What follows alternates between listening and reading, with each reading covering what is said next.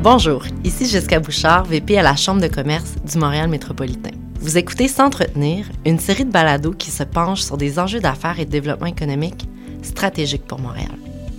Cette nouvelle saison mettra en valeur des dirigeants et des experts qui nous parleront de leur engagement pour contribuer à la transition vers une économie verte. On le sait, les villes et les métropoles occupent une position déterminante dans la lutte et l'adaptation au changement climatique. Ça s'explique par plusieurs facteurs, notamment la densité de population, d'entreprises et d'activités économiques qui sont propres aux grandes villes. On constate qu'il y a un fort consensus à Montréal. Les gens d'affaires veulent s'engager. Ils comprennent l'importance que le secteur privé agisse pour la décarbonation.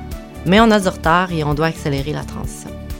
C'est dans ce contexte que la Chambre et BMO Groupe Financier ont uni leurs forces avec plusieurs partenaires pour déployer Convergence, une initiative d'impact qui propose des pistes de transition pour des entreprises durables.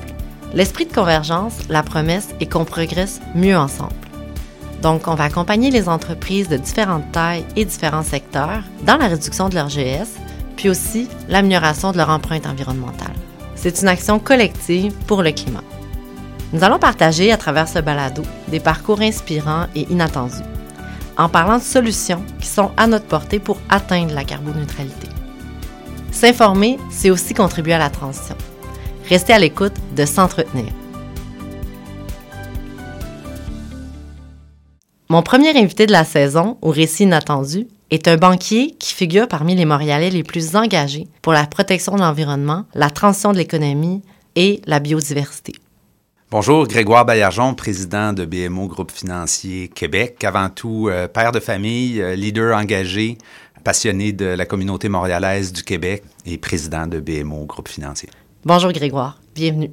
Bonjour Jessica, un plaisir d'être ici aujourd'hui. Avant de se joindre à la Banque de Montréal il y a près de 20 ans, Grégoire a travaillé comme avocat au sein de grands cabinets à Montréal et à New York. Grégoire est passionné par la cause environnementale et la finance durable.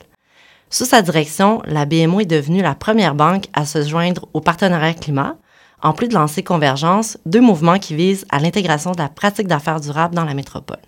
Grégoire, depuis que tu occupes le rôle de président de la BMO, tout le milieu constate que la question environnementale t'interpelle profondément et que tu mises sur ta capacité d'action pour faire une réelle différence. Tu sièges sur le CA de la Chambre. Nous avons l'occasion de collaborer ensemble pour le projet Convergence. Je constate que tu as une expertise impressionnante sur les enjeux liés à la crise climatique et sur l'avancement des connaissances scientifiques. Mais tu mets plutôt l'emphase sur les solutions, sur les leviers dont on dispose. J'aimerais d'abord que tu nous décrives ton parcours et ce qui t'a amené à t'engager activement pour la transition. Est-ce que tu as ressenti un déclic à un moment précis par rapport à la crise climatique? C'est drôle que tu parles de déclic parce que quand je regarde euh, les dernières années, quand je regarde mon passé, c'est difficile d'identifier un moment précis. J'ai toujours été très, très sensible à ce genre de questions. Même dans ma pratique d'affaires, euh, j'ai des clients qui clean tech depuis euh, plus d'une décennie. Je, je, conduis électrique depuis très longtemps. Alors, j'ai toujours été très conscient de la question climatique. Mais c'est sûr qu'il y a des moments qui font progresser notre conscience de façon importante. Puis, euh, à travers les dernières années, à mesure que, évidemment, la crise climatique prenait de l'ampleur, notre organisation s'est vraiment mobilisée pour offrir des solutions. Plus l'organisation offre des solutions, mais évidemment, plus on creuse. Puis plus on creuse, mais plus on comprend, plus on comprend, plus on se conscientise. Et donc, euh, c'est sûr qu'il y a eu un cheminement à travers les dernières années. Je pense comme tout le monde, là, pour en apprendre davantage. Peut-être la particularité de mon parcours, c'est ce privilège-là que j'ai de pouvoir toucher à tant de secteurs de l'économie, à des clients de toute taille. Et donc, de voir comment cette crise-là, elle touche l'ensemble des joueurs de l'économie et le type de solutions qu'ils ont besoin. Et à travers ça, bien, pour être pertinent, bien, il faut creuser. Alors effectivement, j'ai peut-être eu un parcours qui m'a amené à, à, passer des centaines d'heures dans chacun des secteurs, à aller vraiment comprendre, aller lire sur les solutions et lire sur la problématique. Je dis souvent que une crise comme celle-là, c'est pas une crise où les leaders d'affaires devraient se contenter de recevoir des résumés de la part de leurs équipes de stratégie, mais plutôt euh, c'est des situations où il faut aller creuser nous-mêmes. Donc, les rapports du GIEC, ben, je lis pas juste les résumés. Je lis tous les rapports du GIEC, incluant les appendices. Je comprends tout en détail. C'est dans ma nature. Et donc, plus on fait ça, bien, plus on se conscientise. Puis, comme Einstein l'a dit, c'est à travers un changement de conscience qu'on arrive à, régler les problèmes. Là, on peut pas rester au même niveau de conscience pour régler un problème. Et donc, ce cheminement-là, ben, il se poursuit. Puis, je le souhaite évidemment à tout le monde. Je comprends t'écouter que la passion et l'intérêt pour une cause, c'est essentiel si on va avoir un réel impact. Tu soutiens avec la BMO un grand nombre d'organisations qui s'efforcent de réduire les inégalités. Tu es notamment membre des conseils d'administration de Centraide et de la Fondation de l'hôpital de Montréal pour enfants. Donc, on peut dire que ton implication dans la communauté, elle concerne pratiquement toutes les dimensions ESG, l'environnement, le social et la gouvernance. En fait, c'est drôle que tu, euh, tu, le mentionnes sous cet angle-là. Je n'avais pas pensé à, l'ensemble des facteurs ESG. Mon implication est avec le cœur sur des causes que je considère importantes pour notre communauté. Tu parlais des enfants, c'est sûr que c'est au centre de mes préoccupations. Je suis aussi impliqué maintenant comme président du conseil d'administration de Fusion Jeunesse, qui s'occupe euh, du décrochage scolaire essentiellement, puis d'engager les jeunes dans leur cheminement scolaire. Puis Centraide, Centraide, ça fait plus d'une décennie que je suis très, très impliqué maintenant au conseil d'administration. Et euh, c'est drôle, plus on s'implique, plus à un moment donné, on réalise qu'il y a un privilège, évidemment, d'occuper des rôles comme celui que j'occupe, mais il y a des responsabilités qui viennent avec ça. Puis quand on réalise l'impact qu'on peut avoir au-delà de, de, soi comme individu dans les heures de bénévolat ou les dons qu'on est capable de faire, mais qu'on peut faire une grosse différence en mobilisant, en utilisant notre leadership au bénéfice de la communauté en entier, bien, ça devient, euh, c'est très enivrant. Et donc, c'est vraiment avec cœur et avec passion que je, fais cette portion-là de, de, mon rôle, avec la pleine réalisation que c'est des chaises qui nous sont prêtées le temps qu'on œuvre dans ces rôles-là. Intrinsèquement, il n'y a rien qui me donne une, une, crédibilité particulière comme individu. On me donne un siège, puis j'ai le pouvoir de pouvoir faire une différence. Donc, Grégoire, à t'entendre, ça serait une responsabilité pour les hauts dirigeants puis les grandes institutions de s'impliquer, comme tu le fais? Bien, effectivement, la communauté dans laquelle on œuvre, ce n'est qu'un assemblage des gens qui la composent, des leaders qui la composent, des organisations qui la composent. Donc, effectivement, je pense que toutes les organisations ont cette responsabilité-là, les leaders ont cette responsabilité-là de mobiliser l'ensemble de leurs effectifs à comprendre qu'est-ce qui se passe. C'est facile d'avoir la tête dans le sable des fois quand on est euh, en affaires, on travaille, tout le monde est occupé, tout le monde a des familles. À un moment donné, il y a juste notre réalité qu'on a en face et donc d'amener le reste des faits. Qu'est-ce qui se passe sur le terrain? Où est-ce qu'on a besoin d'attention? Je pense qu'on peut catalyser énormément de choses quand on, euh, quand on active ça comme leader. C'est bien vrai, puis c'est une force de Montréal. On a une communauté d'affaires qui est bien soudée avec des dirigeants engagés. Parlons de l'impact de ton engagement au sein de la BMO comme institution maintenant. On disait, tu travailles à la BMO, ça fait euh, près de 20 ans. Tu diriges l'organisation depuis un an. Comment est-ce que tu as intégré ta vision pour une économie plus juste et durable depuis ton arrivée en poste comme président? Je pense, c'est sûr qu'on met notre empreinte quand on rentre dans un rôle de leadership. Cela dit, je pense que mes 20 ans à la BMO, ce mariage-là, il y a à voir avec le fait que la BMO a des valeurs qui, moi, me ressemblent. Donc, je suis très heureux, confortable et heureux de représenter la BMO chaque jour. Et en même temps, la BMO a des valeurs qui ressemblent aux miennes. Puis c'est comme ça qu'on arrive à faire un mariage qui fonctionne si bien. Donc, c'est pas comme si j'ai besoin de transformer quoi que ce soit en arrivant en poste. L'organisation est dans la bonne direction. Mais c'est sûr que j'ai un rôle catalytique qui peut accélérer les choses. La BMO, depuis plusieurs années, en fait en 2021, on a mis en place l'Institut pour le climat BMO, qui a accéléré beaucoup de choses sur euh, la compréhension des enjeux climatiques, la mobilisation de l'organisation. C'est un organisme interne qui sert à faire la connexion entre le milieu académique, le milieu gouvernemental et réglementaire, le milieu évidemment de la finance et l'ensemble des secteurs de l'économie pour essayer de catalyser les choses puis faire avancer les solutions. À travers ça, ben, on a mobilisé 300 milliards pour la finance durable. On s'est mis à faire toutes sortes de solutions, incluant l'acquisition de la firme Radical dans les marchés du carbone, puis la création d'un groupe de transition énergétique qui accompagne nos clients. Puis l'objectif de tout ça, c'était effectivement de bien comprendre. Et rapidement, ce qu'on a fait, c'est qu'on l'a intégré dans deux choses. D'un côté, notre raison d'être, qui est comme le cadre dans lequel on opère. On est, euh, on est une organisation qui tient à ce que chacun de nos employés, chaque jour, comprenne notre rôle en société, qui est de faire une différence dans la vie comme en affaires. C'est pas juste en affaires, c'est dans la communauté en général. quand on active ça, bien, effectivement, c'est très mobilisant pour les employés. Mais l'autre chose qu'on a fait, c'est qu'on l'a aussi entré dans notre stratégie d'affaires, dans chacune des lignes. Alors, quand on met la question climatique et le concept d'accompagner nos clients dans la transition, bien là, ça devient une priorité stratégique pour chacun des leaders. Et c'est à travers ça qu'on réussit vraiment à mobiliser les choses. Donc, mon rôle, bien évidemment, ça a été de continuer à catalyser ça et de m'assurer qu'ici au Québec, chacune de nos lignes d'affaires, on a des leaders qui comprennent bien les enjeux, qui comprennent les solutions. Il faut bien comprendre ici qu'on est là comme accompagnateur, on cherche à être le partenaire de nos clients dans la transition vers un monde net zéro. Un partenaire, ça n'abandonne pas ses clients, ça ferme pas de porte, ça accompagne, ça discute des solutions, ça trouve des solutions créatives pour financer les bonnes décisions de l'avenir. Et face à la crise climatique, c'est sûr qu'on a un futur devant nous qui est très différent du passé. On sait qu'il faut transitionner l'ensemble de l'économie. Et donc, si on peut être là pour aider chacun de nos clients, un, à voir clair, deux, à comprendre ce qui se fait ailleurs, trois, à prendre les bonnes décisions, mais à les financer, bien, ça va faire les leaders de l'avenir. C'est des investissements et des changements majeurs en un an. Je comprends que ça a bien mobilisé les employés. C'était quoi la réponse de vos clients? Tu l'as effleuré, là, mais aussi des autres institutions financières par rapport à l'engagement de la BMO dans la transition? Évidemment, nos clients sont enivrés de ça, puis à travers tous les secteurs. Parce que, comme je dis, l'objectif, c'est pas de, de, se mettre la tête dans le sable ou d'abandonner des choses. On est un acteur qui est partout dans l'économie, absolument partout. Et donc, c'est de prendre tous les secteurs. Les secteurs, évidemment, à basse émission euh, de GES, puis à empreinte environnementale impeccable, mais aussi les secteurs qui sont difficiles à décarboner. Notre économie, elle doit transitionner partout. On est là pour accompagner tous les clients dans cette, cette conversation-là. Donc, les clients sont très heureux de ça. Et ils ont vu la créativité qui sort de chez nous. Notre compétition est très active aussi. On ne perçoit pas tout ce qui se fait dans tous les secteurs à tout moment, mais je vous assure que l'ensemble du secteur bancaire est très focusé sur la question pour trouver les produits qui vont accélérer les choses. Et c'est vrai chez nos compétiteurs aussi.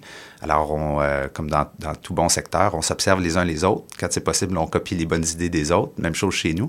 Et c'est correct. On est dans un, environnement où on a besoin tous d'évoluer et, euh, d'évoluer plus rapidement. Donc, euh, c'est une collaboration avec l'ensemble des joueurs pour arriver aux solutions.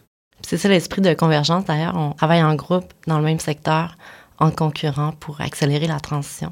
Les gestionnaires ont un rôle essentiel à jouer pour amener les entreprises à adopter des plans de transition ESG. Mais la contribution et l'adhésion des équipes sont une clé de succès non négligeable. Donc, comment est-ce que tu arrives avec ton équipe à intégrer ces impératifs, ces critères environnementaux à la culture organisationnelle chez BMO?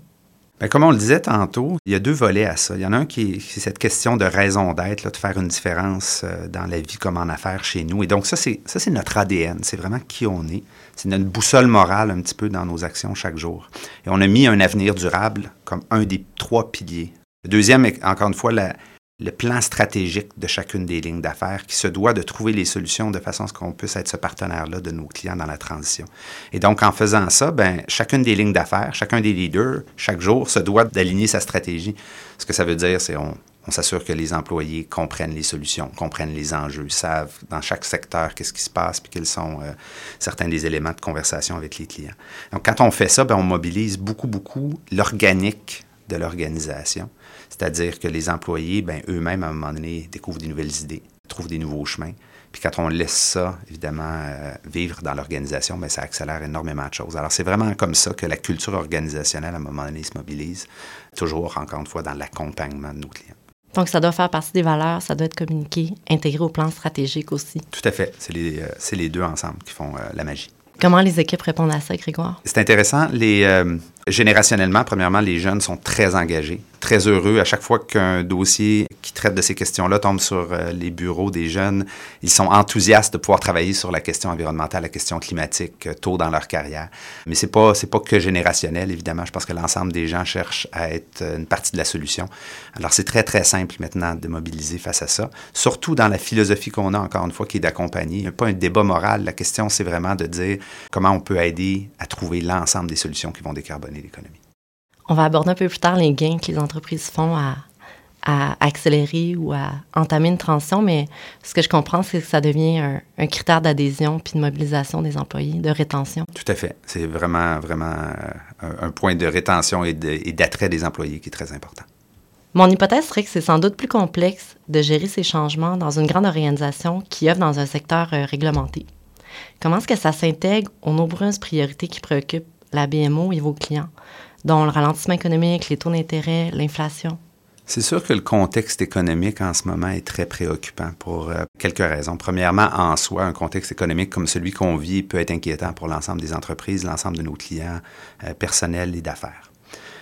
Cela dit, ce qu'on note, c'est qu'il y a quand même une conversation continue et une conscientisation continue sur les décisions qui doivent se prendre pour la décarbonation de l'économie.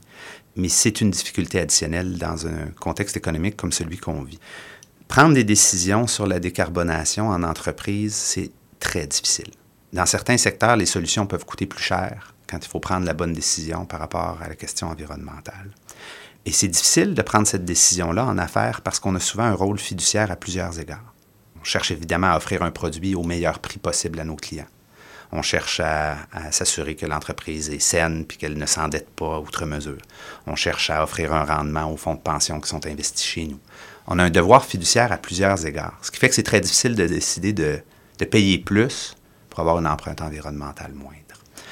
Mais de plus en plus, dans plusieurs secteurs, on note que malgré ça, les bonnes décisions se prennent.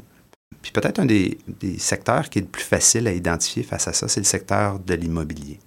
Alors les joueurs de l'immobilier, de plus en plus, quand ils ont une décision à prendre sur un système de chauffage, sur l'isolation d'un bâtiment, ils vont prendre des décisions en pensant dans cinq ans, de l'autre côté de mon financement, dans dix ans, quand je vais vouloir monétiser mon actif, ou on ne va pas changer le système de chauffage. Là.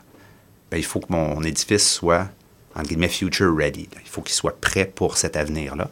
Et donc, il y a une décision économique qui peut sembler plus chère aujourd'hui, mais qui n'est pas plus chère dans les faits, parce qu'effectivement, on prépare l'édifice à être prêt à être financé, prêt à faire partie d'une flotte d'édifices qui vont refléter un environnement très différent dans 10 ou 20 ans. Donc, tranquillement, ces décisions-là se prennent quand même, mais c'est sûr que si on avait une économie hyper robuste, qu'on en avait il y a quelques années, ces décisions-là sont beaucoup plus faciles à prendre. Alors ça, c'est sûr que ça peut être euh, un peu plus inquiétant pour nos clients, mais on est là pour accompagner, puis on développe effectivement des solutions qui viennent essayer de réduire le coût de financement si les bonnes décisions se prennent. Donc, il faut comprendre le marché, le besoin des clients, l'environnement euh, d'affaires à moyen et long terme. Oui, ben c'est ça. Alors, c'est vraiment une conversation hein, avec les clients. Il faut euh, comprendre où ils sont dans leur cheminement, où ils sont dans leurs priorités, où leurs secteurs sont rendus, quelles réglementations s'en viennent. Être un partenaire dans la transition, c'est ça. C'est d'avoir cette conversation-là ouverte, puis de prendre des décisions avec eux de façon éclairée sur, euh, sur ce qu'ils décident de faire. On s'arrête pour une courte pause. Je vous rappelle que nous sommes avec Grégoire Bergeon, président de la BMO, Groupe financier pour le Québec. Cet épisode s'inscrit dans le cadre du projet Convergence et est propulsé par J'aime travailler au centre-ville avec le soutien du gouvernement du Québec. Convergence est une initiative qui vise à accélérer l'atteinte de la carboneutralité et l'intégration de pratiques d'affaires durables des entreprises en milieu urbain. Convergence est co-développée par la Chambre de commerce du Montréal métropolitain et BMO, groupe financier. C'est réalisé en association avec Hydro-Québec et en collaboration avec Atkins Realis, Énergir et Sun Life. Parlons de Montréal et de notre positionnement en matière de transition écologique. On est tous très fiers de nos forces. L'accès à de l'énergie propre, des centres de recherche et des universités reconnues dans plusieurs disciplines clés en développement durable, un secteur des technologies vertes en plein essor et une position enviable en finances durables. Mais Grégoire, concrètement, qu'est-ce qu'une institution financière devrait mettre en place pour accélérer la transition? Il faut réaliser qu'on a besoin de solutions dans dans tous les produits et services qu'une institution financière offre. Alors, ça se décline évidemment en produits d'investissement. Si on regarde chez, chez BMO Ligne d'Action, on a mis des outils de mesure qui permettent aux gens de voir l'empreinte ESG, l'empreinte environnementale des investissements dans lesquels ils s'investissent. Alors, ces outils-là sont maintenant à la, portée de tous les investisseurs qui sont chez BMO. Nos fonds négocient en bourse. De plus en plus de produits qui incluent euh, des paramètres durables, des produits durables euh, qui plaisent effectivement beaucoup à nos clients. Après ça, ben, dans les services euh, conseils, avoir, on a mis un groupe de transition énergétique qui permet de conseiller les clients qui sont actifs tant du côté des solutions que dans des secteurs euh, de l'économie qui ont besoin des solutions pour accélérer les choses. Un bel exemple, nouveau secteur, le retrait de carbone de l'atmosphère. Donc, on a accompagné la compagnie Carbon Engineering dans sa vente récemment. Donc, on a développé ces expertises-là pour pouvoir accompagner des clients dans des secteurs d'avenir euh, par rapport à la transition. On a acheté la firme Radical, où maintenant on est capable d'accompagner nos clients dans les marchés du carbone. De plus en plus, le prix du carbone va faire partie de l'équation.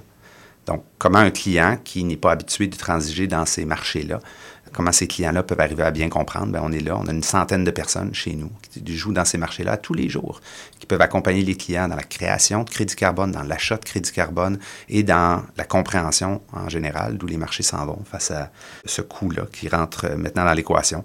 On a un outil de mesure qui permet maintenant aux entreprises de mesurer leur empreinte carbone très en détail. Et les clients qui prennent notre outil de mesure habituellement, en moyenne, réduisent leur empreinte carbone de 24% dans l'année qui suit. Alors, c'est ça, avoir des solutions pour les clients puis les accompagner. C'est important pour nous parce que quand on les finance, bien évidemment, de plus en plus, ça va rentrer sur notre bilan à nous.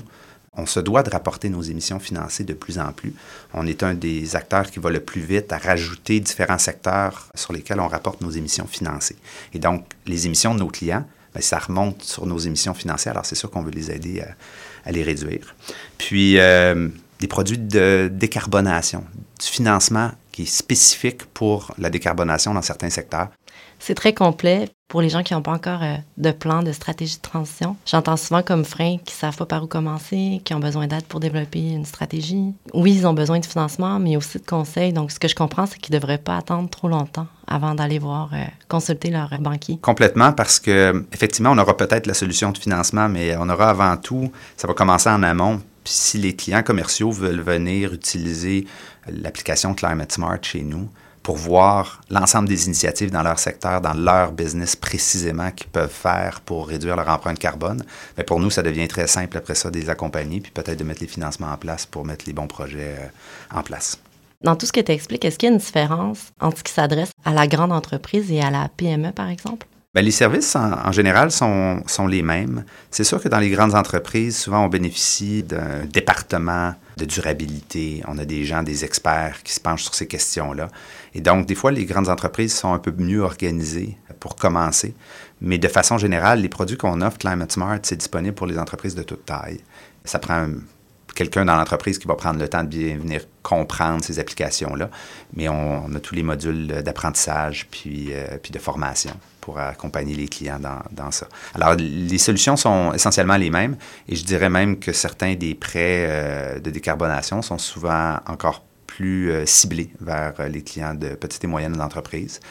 Dans les très grandes entreprises, il y a certains produits où on a fait partie, évidemment, au Canada, des innovateurs. On appelle ça les produits liés à la durabilité. Ici, au Québec, je pense qu'on a fait 75 on a été lead sur 75% des prêts aux grandes entreprises liées à la durabilité, ou quand ils arrivent à atteindre certaines cibles qu'ils se sont fixées avec nous, ben nous, comme tierce partie, on vérifie ces, ces cibles-là. Et quand elles sont réussies, ben les taux d'intérêt, les termes de l'endettement peuvent être bonifiés en fonction de l'atteinte des cibles. On a ça dans des prêts bancaires, on a ça dans des obligations émises sur les marchés, on a même ça sur des dépôts maintenant, puis on a même fait des swaps puis des produits dérivés qui sont basés sur la durabilité. Et tout ça, ben, c'est encore une fois pour amener un mouvement collectif vers, euh, vers les solutions. Donc, on comprend que l'entreprise, euh, elle investit, elle doit désigner des ressources, mais ultimement, elle va faire des gains, des gains économiques à s'engager. Bien, c'est sûr que nos clients cherchent à avoir des gains économiques dans ça. Puis, euh, je pense que la particularité de la transition par rapport à la crise climatique, c'est qu'il y a une certitude que le monde va être très différent dans 10 ou 20 ans. Les gens ont différentes perceptions à savoir est-ce qu'on va arriver à net zéro, est-ce qu'on va arriver à temps, est-ce qu'on va suivre la bonne trajectoire pour s'y rendre. Mais en toutes circonstances, on va avoir une économie qui va être sobre en carbone ou beaucoup plus sobre en carbone que maintenant. Et donc, dans ce futur-là, comment votre entreprise est-elle positionnée? Et là, toutes les industries vont devoir se transformer. Si on a une industrie qui se transforme, bien, comment vous prenez vos parts de marché aujourd'hui? puis vous transférez ça dans 10 ans, dans 20 ans, en vous disant, ben, on va être au-dessus de la pile? C'est ça la transition. C'est l'opportunité aussi pour les entreprises de repositionner leur offre de service pour être ce champion-là qui gagne dans ce changement-là. Il y a des entreprises qui seront plus lentes et donc qui souffreront de ça et d'autres qui sortiront gagnantes. Et ce qu'on cherche simplement à faire, nous, c'est de s'assurer que nos clients voient clair sur la trajectoire de transition, le moment charnière où prendre les bonnes décisions, puis comment positionner leur offre de services ou de produits dans ce contexte.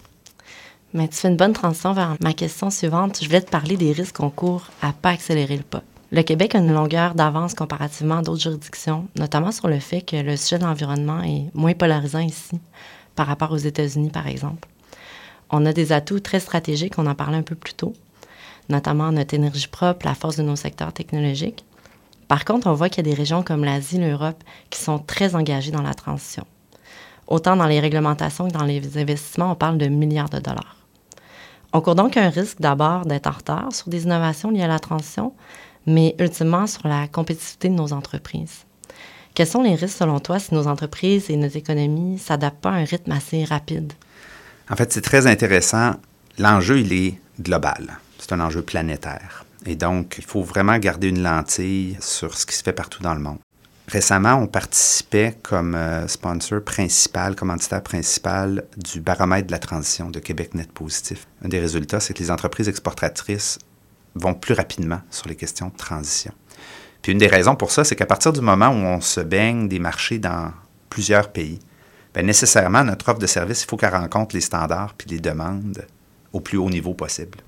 Et ce qu'on note, c'est que les entreprises exportatrices, effectivement, bougent plus rapidement sur ces questions-là, sont en train de décarboner l'ensemble de leur offre de services ou de produits.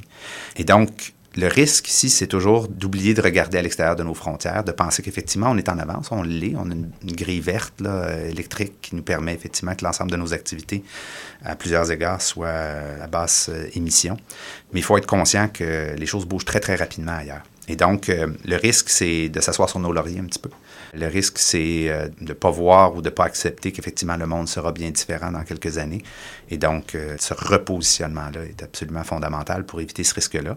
Transformer un risque en opportunité. J'ai toujours un peu de difficulté à dire ça parce que quand on fait face à une crise qui est aussi importante que ça, ça ne devrait pas être une opportunité, mais en même temps, il y a quelque chose qui fait que si on arrive à transformer quelque chose qui est négatif, en un mouvement positif, c'est-à-dire de créer un monde meilleur, de créer des industries qui ont une place qui est beaucoup plus durable en société, bien, on est en train de créer quelque chose d'enivrant. Puis ce mouvement-là, bien, c'est ça qui peut faire vraiment changer les choses. Alors, le voir comme une opportunité, le voir vers un monde meilleur, je pense que ça peut catalyser énormément de choses puis s'assurer qu'on reste à l'avant du peloton. Donc, un mouvement vers des meilleures façons de faire, des meilleures pratiques d'affaires, puis on, oui, on regarde ce qui se fait au Québec, mais il faut regarder aussi ce qui se fait à l'extérieur dans notre secteur. Absolument. Puis on a la chance ici à Montréal d'être un pôle sur l'Amérique du Nord puis sur le reste du monde. Un pôle parce que la francophonie est tellement importante dans le monde. Il y a énormément d'innovation qui vient de là. De l'autre côté, le monde de l'Amérique du Nord puis le monde anglo-saxon évolue aussi. Et on a l'habileté d'aller chercher le meilleur de tout ça, d'amener ça au centre. c'est d'ailleurs ce que Finance Montréal fait avec euh, son pôle de finances durables.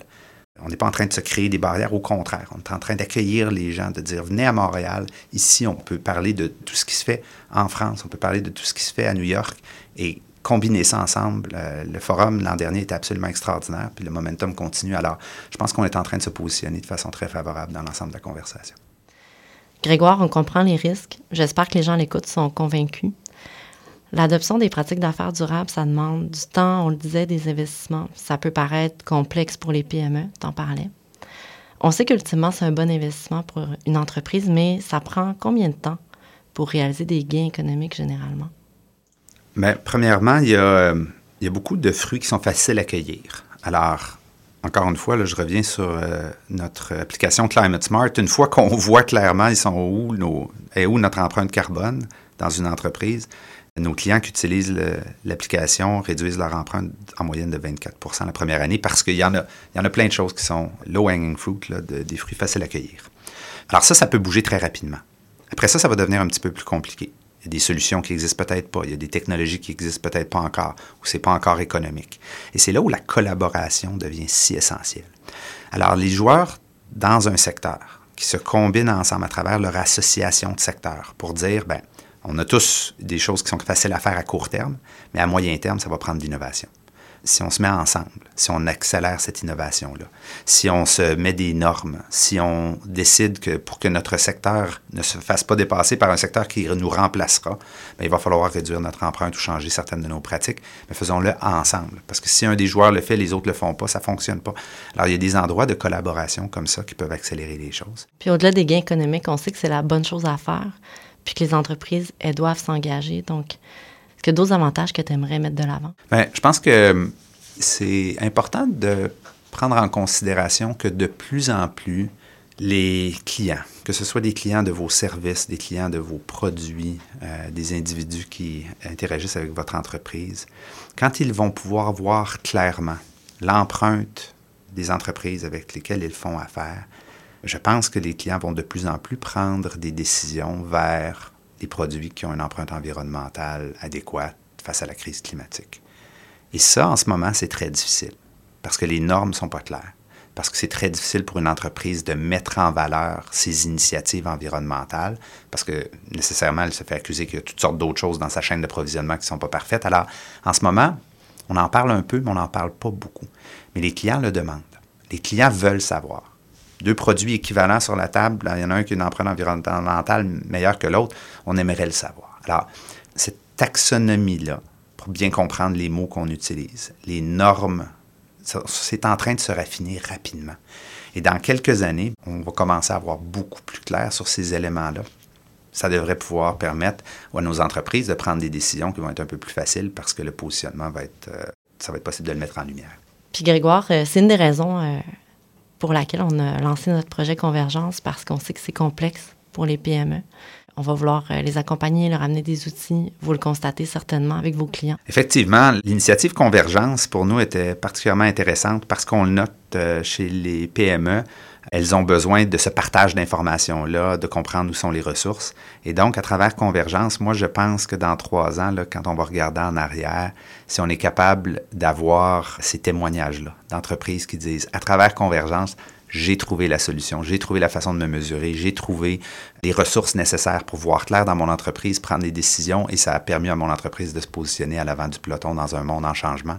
Pour moi, c'est ce qu'on est en train de créer. Et plus on va évidemment parler de ça, plus on va amener les entreprises à participer dans Convergence, tant ceux qui ont des solutions que ceux qui ont des besoins, bien, on crée un écosystème, on crée un momentum, puis ça devient enivrant pour tout le monde d'y participer.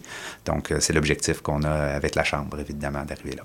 Grégoire, je te remercie énormément pour cet échange euh, que j'ai trouvé particulièrement inspirant. Je te cède la parole euh, pour le mot de la fin. Merci de nous donner évidemment cette plateforme-là.